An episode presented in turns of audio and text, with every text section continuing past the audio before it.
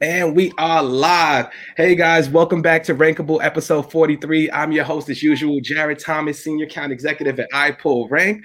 And we have a tremendous episode scheduled for you guys today. And today's topic is going to be why is SEO and the customer journey more important today than ever?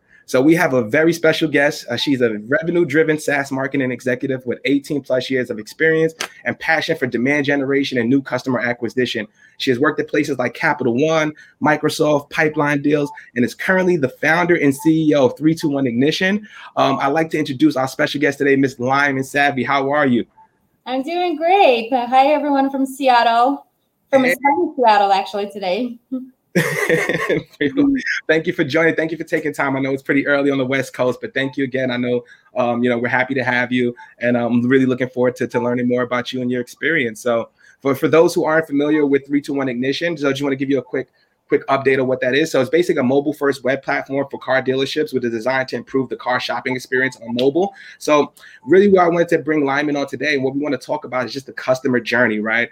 And as you guys know, SEO is more important ever today because essentially everything is going digital, right? You've seen that happen with the pandemic. You've heard it a bunch, especially in our industry, digital transformation, right? How do we engage with our customers where they want to engage at? And right now, everything is online due to the circumstances, right?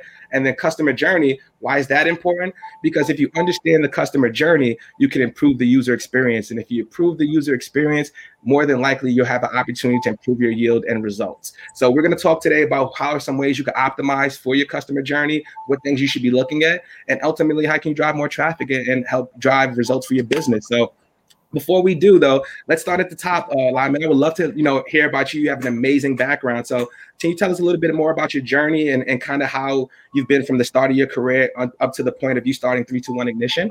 Yes. So I started my career actually first in sales. So I used to do, you know, cold calling, just like outbound cold calling. And Jared, I'm sure you probably know that's a very hard job to do. Very few people are good at it. you know, it's like a, it's so scary to pick up the phone and call somebody who's not expecting a call from you. You're interrupting them. You're trying to get them to buy right there in the spot on the phone. So that's how I started my career. Yeah. And uh, while I was actually working, I was going to school at night. And my first degree was web design. And so once I graduated with my web design degree, then I'm like, well, and then I started pursuing my business degree, but I'm like, what am I going to do with this degree? You know, I wanted to do something more, you know, than sales because I want to utilize my technical background as well. And so my HR person at the company I was at at that time, which was House Values, which now is Zillow, uh, Zillow acquired House Values. And so he said, like, well, with your background in sales and with your background in web design, he's like, you should go to marketing. And at that time, I didn't even know what marketing was. I was like 20 years old. I'm like, what's marketing? so he, uh, luckily, he introduced me to a marketing director at that time, mm-hmm. uh, Hoagland, who was amazing. Later on, him and I actually worked together at Microsoft. But uh, he, he told me what it was. And so basically, you know, I just had like an informal interview with him. And then three months later, they called me up and like, Lyman, we're about to have a job opening for marketing coordinator. We want you to apply. Like, we're holding this role for you. So I applied and then I started my marketing career. And you know, Jared, just because of my sales background, I was I became really good at customer acquisition, lead generation. Because you know, there's nothing can replace your experience in sales. Like most people's people are afraid of sales. They yeah. don't know first thing what it's like to actually do outbound cold calling. Like not just you know taking orders of where somebody comes in and says I want to buy this, but how do you get somebody to even realize they have a problem? Like you know, exactly. cold calling. And so by me being, you know, my my sales background, I became really, really good at lead generation and customer acquisition. And so fast forward, you know, every company I ever worked at is they hired me because that's my was my specialty is. And yeah. and of course I've done everything from um, landing page optimization, email marketing, direct uh, uh, direct mail marketing, um, Google ads, uh, Facebook ads, um, you know, any kind of social media ads. Like basically, I've done everything from paid media to traditional out of home, um, TV advertisement, radio advertisement, like basically the whole gamut. Got it. Yeah. yeah. I love it. I love it. And uh, you, you made a good point, right? I think I say this all the time. And as sales folks, I think we understand that. I think sales folks are usually the best marketers, but it's hard for marketers to turn their sales hat on. And it's the reason why you just you just hit on it, right? You hit the nail in the head. We understand the customer problem. We're on the front lines and we're hearing the challenges. So we understand how they want to be communicated with. And then we could translate that into our campaigns and our projects and what we're doing to, you know, for customer acquisition and demand gen. So sales yeah. folks and marketing should be fully aligned. I think they're not aligned in most organizations right now. It's a oh, big 100%. You know, I think the best, the reason why uh, salespeople are really good marketers is because salespeople know that you only have five seconds to grab somebody's time. Yeah. And so when you transition to marketing, you write copy, you write messaging that you know that, you know, within two to three words, when somebody lands on a landing page, how are you going to grab their attention? If a person doesn't have sales background, I usually see copy like really long, you know, extra words. And I'm like, no, no, no, no, no. You have five seconds to grab their attention. And I literally mastered that from being in sales. Like there's no way I would have been good at that if I didn't do sales at first. Absolutely. And, and before we get into the customer journey, I would love to talk about because we have a lot of sales folks that that listen to this as well. Like, how did you overcome your fear of cold calling? Like, what was that like? Your first cold call? Like, how did you overcome it? How did you get really good at it? You know, it's all about who you surround yourself with. And I, I yeah. definitely believe that salespeople, they feed off each other. Totally. You know, it's only scary if you're sitting at home doing it by yourself. But if you're in a you know organization where there's like a you know sales floor and all the salespeople are sitting right next to each other, they're just dialing, they're making sales, they're ringing the bell. You know, like you yeah. just energized. And the funny thing is, you know, after when I first got my first marketing job, my mm-hmm. marketing coordinator, um, all I was doing is email marketing at first. Like the first three years, I was just doing email marketing nonstop. But one of the, responsibilities they gave me is to do sales contests. They're like, Lemmy, you have all the friends in sales team. Like, you should be doing sales contests for them.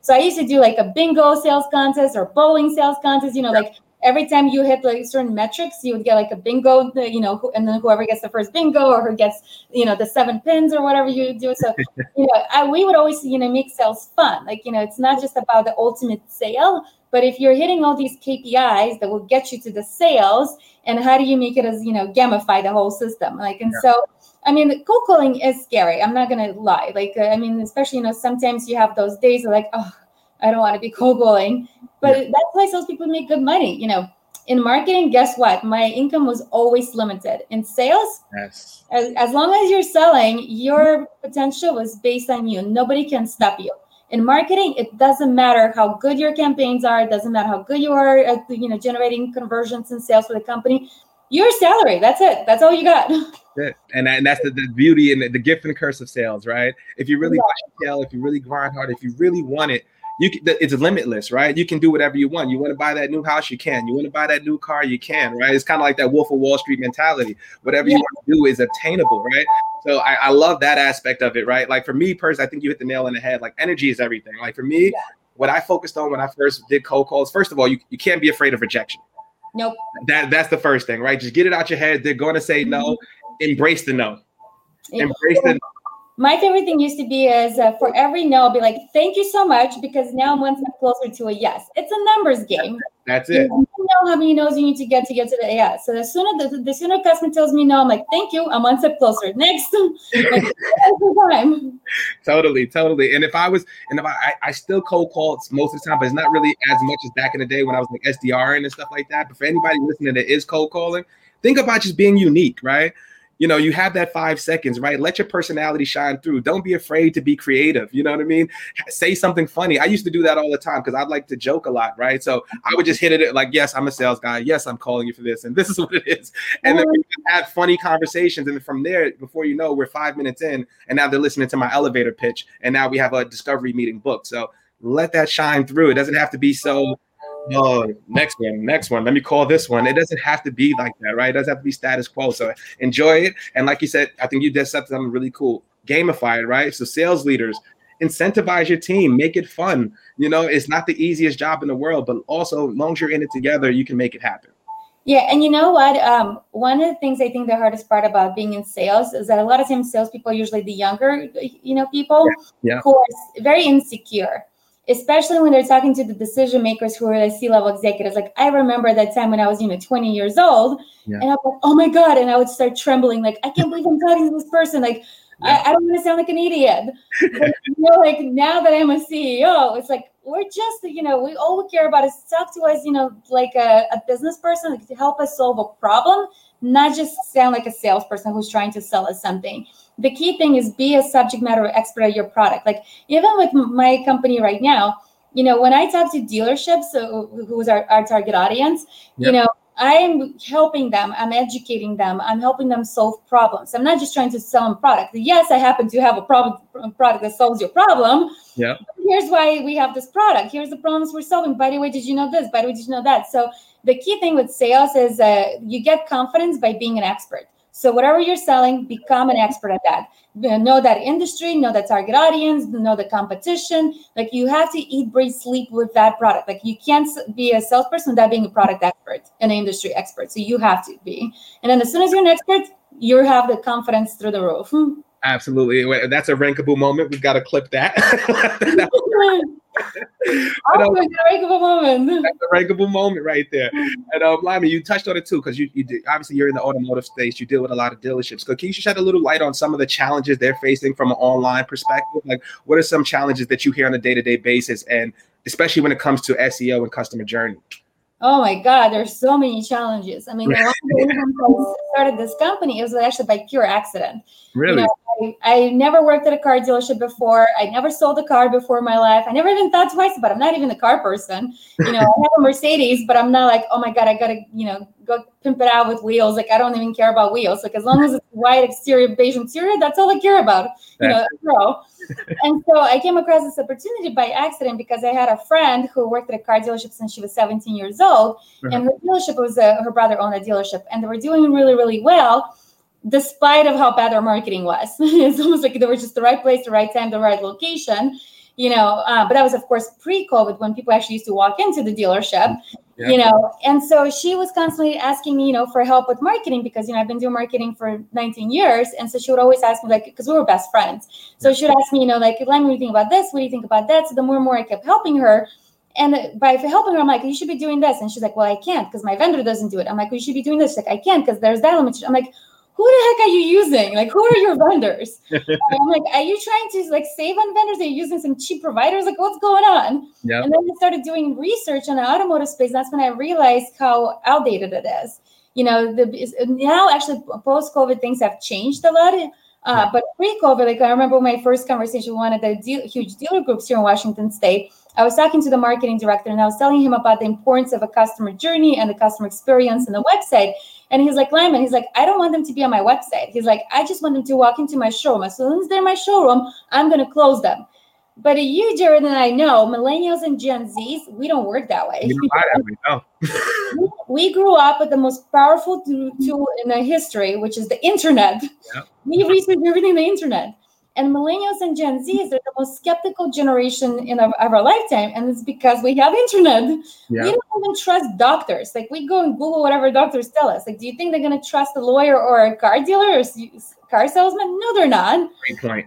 Uh, and so, like one of the things I always keep educating my dealerships is, you know, and they always think that you know the less information, the more you know likely you're going to get them. I'm like, no, you're not. Firstly, you're not going to get them in, and second of all one of the, there, there's actually research about this in Harvard Business Review.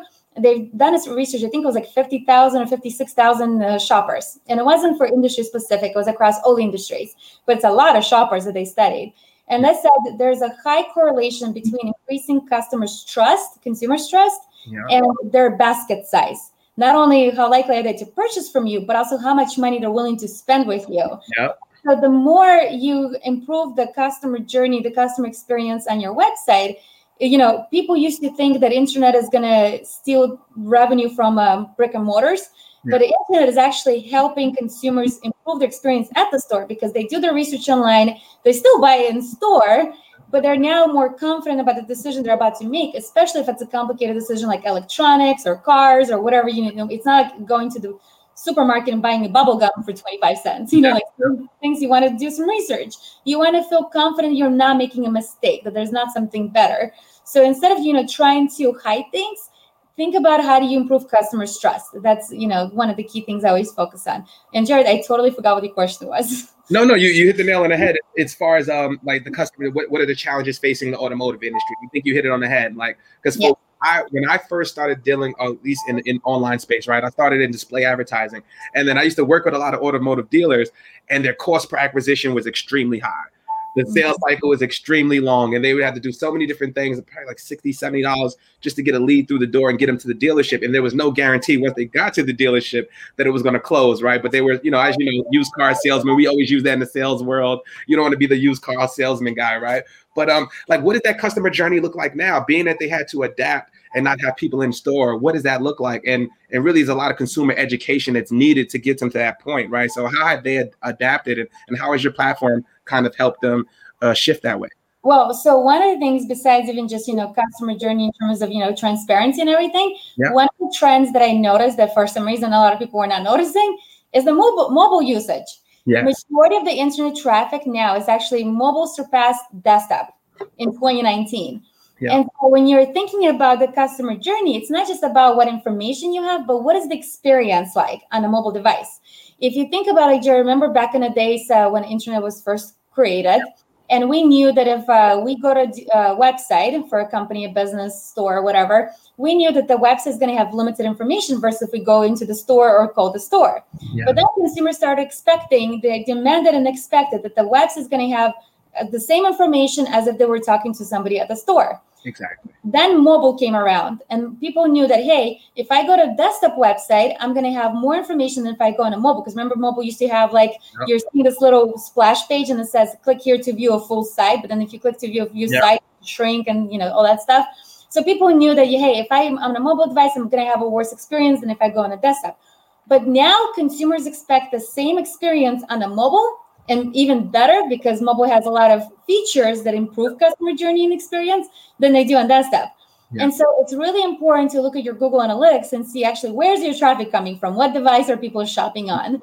You know, some industries maybe it's 50-50, but majority of the dealerships now it's like 70% mobile and you know 30% desktop. And most importantly, I know your social media is important to you. Guess what percent of Facebook audience is mobile versus desktop? I would assume 90, right? exactly. so, you know, Facebook is a publicly traded company, so they publish all that information. And yeah. a majority, like 90% of a Facebook audience is mobile. Instagram, until recently, only like a few months, I think ago, maybe less than a year ago, they didn't even have a, a desktop version of the Instagram. It was only mobile. So yeah. imagine, you know, companies are spending all this money and resources and buying media for social media, creating the ads, targeting, creating the landing pages, and all that stuff. And then they're landing people on the on the landing page on the website that's not doesn't give them a good mobile experience. It's like beyond me why people are not paying attention to the mobile. Yeah.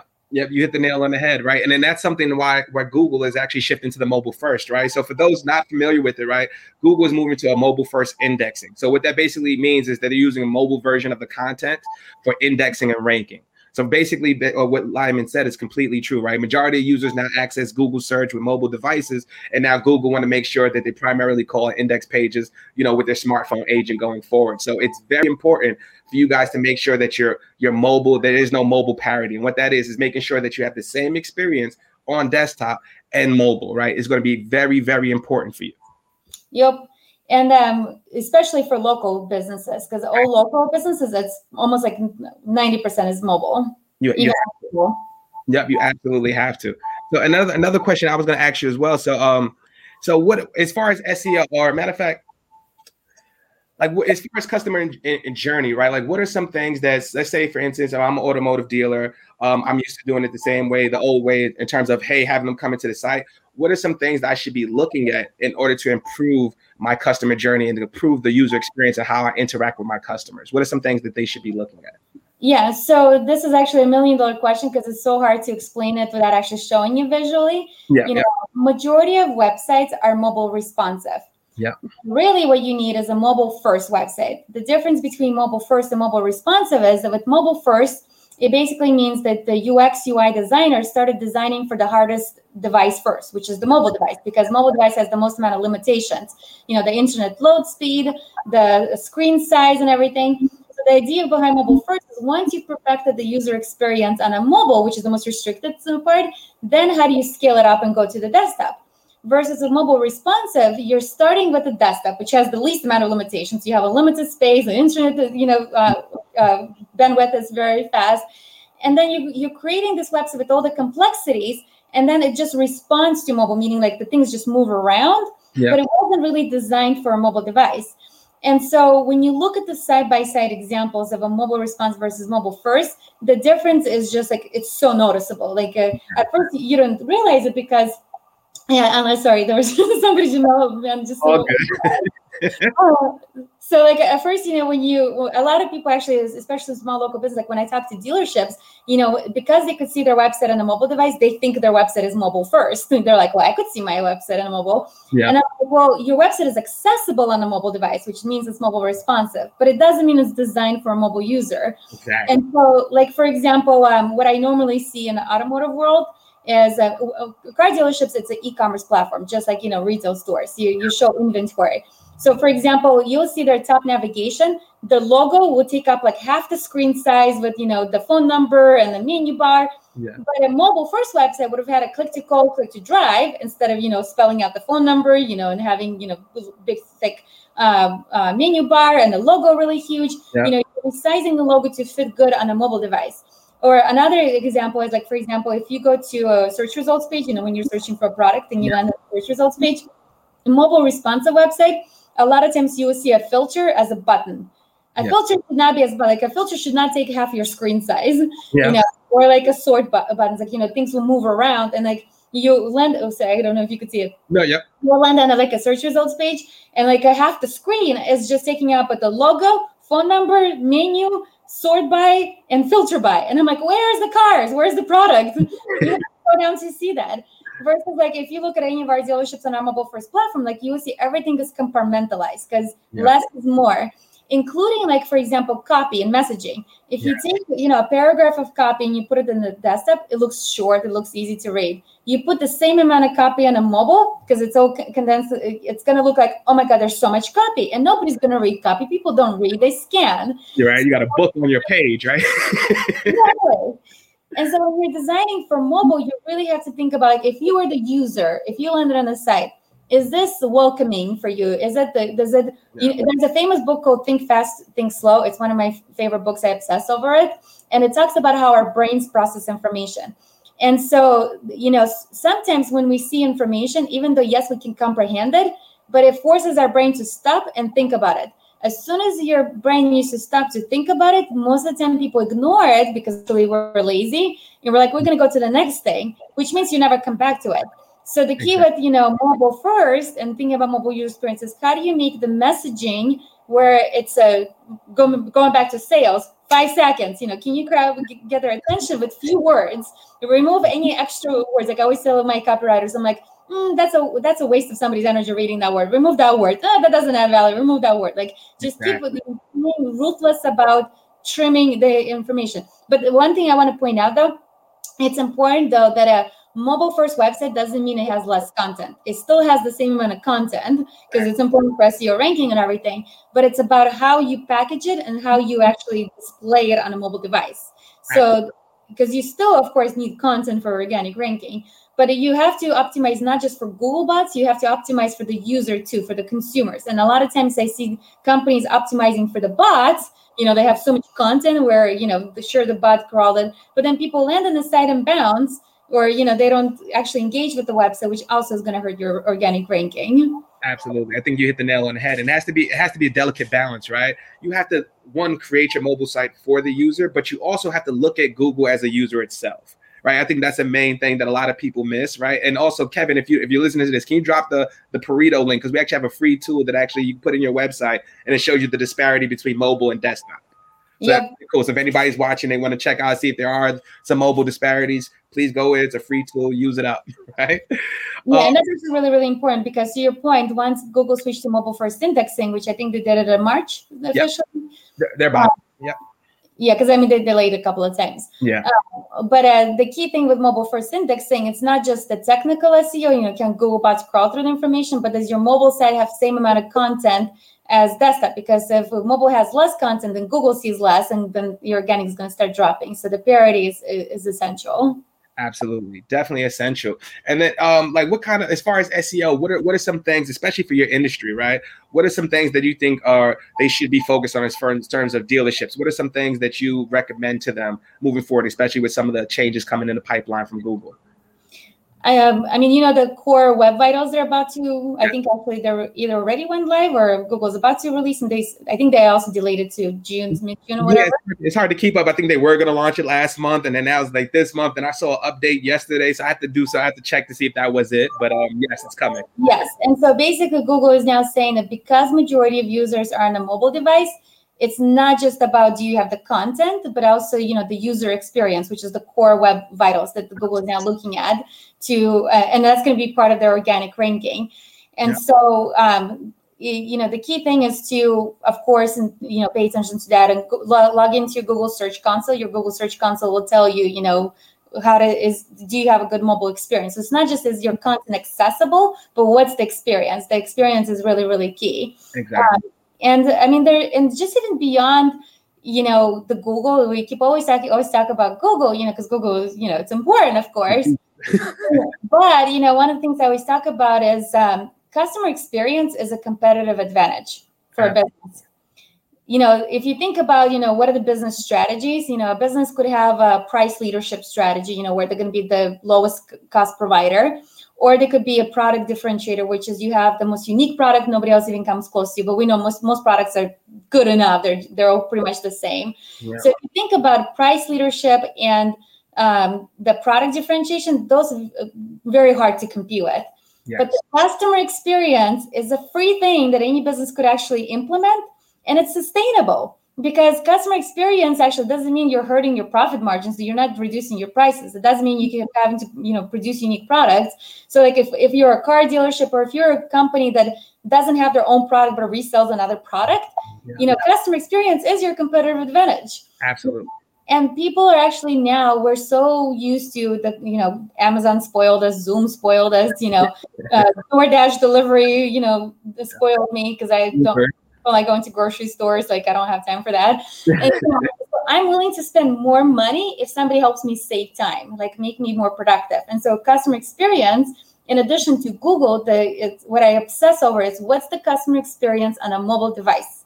So like when somebody's doing their research while they're you know sitting in a subway commuting, you know thinking about I need a car, you know, or what's their experience when they're sitting on a couch watching TV and have their babies in their hands you know it's a what's the customer experience is the key thing. Absolutely. And and getting to know your audience right? If you if you understand what your audience expects from your brand then it's way easier to to provide the optimal experience for them right? What kind of content they want to consume from you what they expect from your brand right? There's so many positive benefits from having a good mobile experience and understanding the customer journey versus not right? If you yeah. They come in they bounce it can have negative brand sentiment right? Like say if I go there, I'm trying to find a new Sonata or something like that. I'm looking for, I'm actually looking for a new car. If I go to your site, it's not over responsive or doesn't give the content or show the product in a way that uh, resonates with me or what I'm looking for, I'm going to leave and find somebody who does, right? So you could be losing valuable money by just making simple optimizations and making sure that you had that good experience. Yeah, Andrew, so here's a good question. You're looking for a car right now. Uh, what percent of the time are you looking for a car on an individual dealership website versus consumer marketplace websites like Auto Trader and Car Gurus? Consumer marketplace. Exactly. Guess guess what? The, the consumer marketplace websites are mobile first. Exactly. Uh, and you know because it's easier for you to shop for it. And you probably once you see a new car you like, you probably click to go to the dealership website and you're like, ah, and you immediately bounce and go back to the marketplace. Exactly. And, and guess what? Marketplace websites they actually make it difficult for businesses to compete because all you're competing on is the price and the product, which you have no control over. Yeah. So, but I, if you focus on making sure your website is the best experience, then consumers are actually now you're competing on experience. So what it's like to buy from your dealership, what it's like to you know to uh, the life of a customer. It's like when I because I have a Mercedes, and when yeah. I you know I'm right now uh, need to uh, get a new Mercedes and I'm, you know, there's one Mercedes here in Bellevue where I live, and they have the worst customer service. Um, but you know, I'm thinking about, but what happens once I buy the car? I need to service my car. I don't want to go all the way to Lynnwood. And so, you know, you really have to think about the, you know, when a customer comes to your website and they're during the sales process, they're having a hard time. The first thing comes to mind is like, what's going to be my experience after I buy the car? Because that's actually even a bigger pain point. Because now I'm going to own this car for three to five years, whatever. Exactly. Exactly. And I think that applies to B2B market. It, it applies to every brand, right? Not just the auto. Right? Same thing with like um I, I, say it for the B2B, like this, it's so antiquated. That's why I'm so big on personal brand. But back in the day, you remember you you you fill out a form and then you get a call from the SDR. The SDR takes a couple of questions down, then he send it to the sales guy. The sales guys ask the same question. Oh my god! Jared, when we started on this, whoever came up with the stupid SDR model, I don't know what needs to be done to that person because that is the most ridiculous thing I've ever seen. Like I've uh, there's been companies like where I was a serious buyer and I would contact, but I'm a CEO. I don't have a lot of time. Like I work till two, three o'clock in the morning. So when I'm inquiring and I want to know the first of all, any company who doesn't publish the prices online, stop doing that. Yes. you not get my business that way because I don't have time. Like, why are you hiding your, your price? Like, what is there to hide? Like, are you ashamed of your prices? Do you not stand behind your prices? Why do people could have like you know what they're gonna say competing on prices? They don't they want the competitors to know and undercut them. That's what that's the competitors will know. Guess what? It's easy to you know to do a secret shopper calls. Competitors will know, but all you're doing is hurting your consumers. So one, you know, it pisses me off when companies don't publish the prices. Two is when I get an SDR who doesn't know the product, who's very junior, doesn't know anything about what I'm going through as a CEO of a company, problems I'm trying to solve for. And he's just like, well, let me first find out if this is a good fit. Dude, don't waste my time trying to figure out if it's a good fit. I will tell you if it's a good fit. Tell me who your product is, and then I will tell you if it's a good fit. I mean, oh my, it, it's so it, it's so simple, but the fact that we still do it is just beyond me, right? And that's all I preach on LinkedIn, right? Like, how do we make a frictionless sale? You're a CEO, yeah. like you said, you want what you want when you want. You're running a business. You don't have time to have five different calls to get one product and then yeah. get on the customer success call, launch it off, and all. It's unnecessary, right? So we use What's uh, great is you're when I used to be in sales, the uh, one thing I learned is the hardest thing to do is to get a decision maker on the phone. Yeah. Why would anybody let go of the decision maker on the phone with them? What is wrong with you? There, there you want the decision maker on the phone. Keep him on the phone and trying to sell the product. Why are you telling him somebody else is going to come? Guess what? When another person calls him, that person's not going to be available. Then you're going to be spending all the time chasing them, trying to get them back on the phone. So why would you ever let him off the phone? That's that's it right there. That's it right. You, you hit the, that's another rankable moment, and I just realized we're over. So I don't want to keep you a long alignment, but I just want to say thank you so much for for coming today. It, I enjoyed this conversation. It went over. but um, you know, we're, I'm definitely a fan of yours. I'm definitely rooting for you. And, and I would love to keep in touch. And if anybody's watching this, you want to keep in touch with Lyman, please connect with her on LinkedIn. She's a great person. Um, would love to share insights. And um, we look forward to another episode next week. We have the influencer marketer of HubSpot, Anton, coming to join us. So it's gonna be a really good one. Influencer 101. How do you track? How do you measure it? And how do you successfully launch those campaigns? Oh, give a shout out to Anton. That's my buddy. Oh, really? buddy. Yes. Rush. Small, yep, yep. Small world, small world. Yep. So thank you again, Lyman. It's a pleasure. And uh, thank you for everybody attending. We'll see you guys next week. Have a great one. Bye. Take, take care. Bye.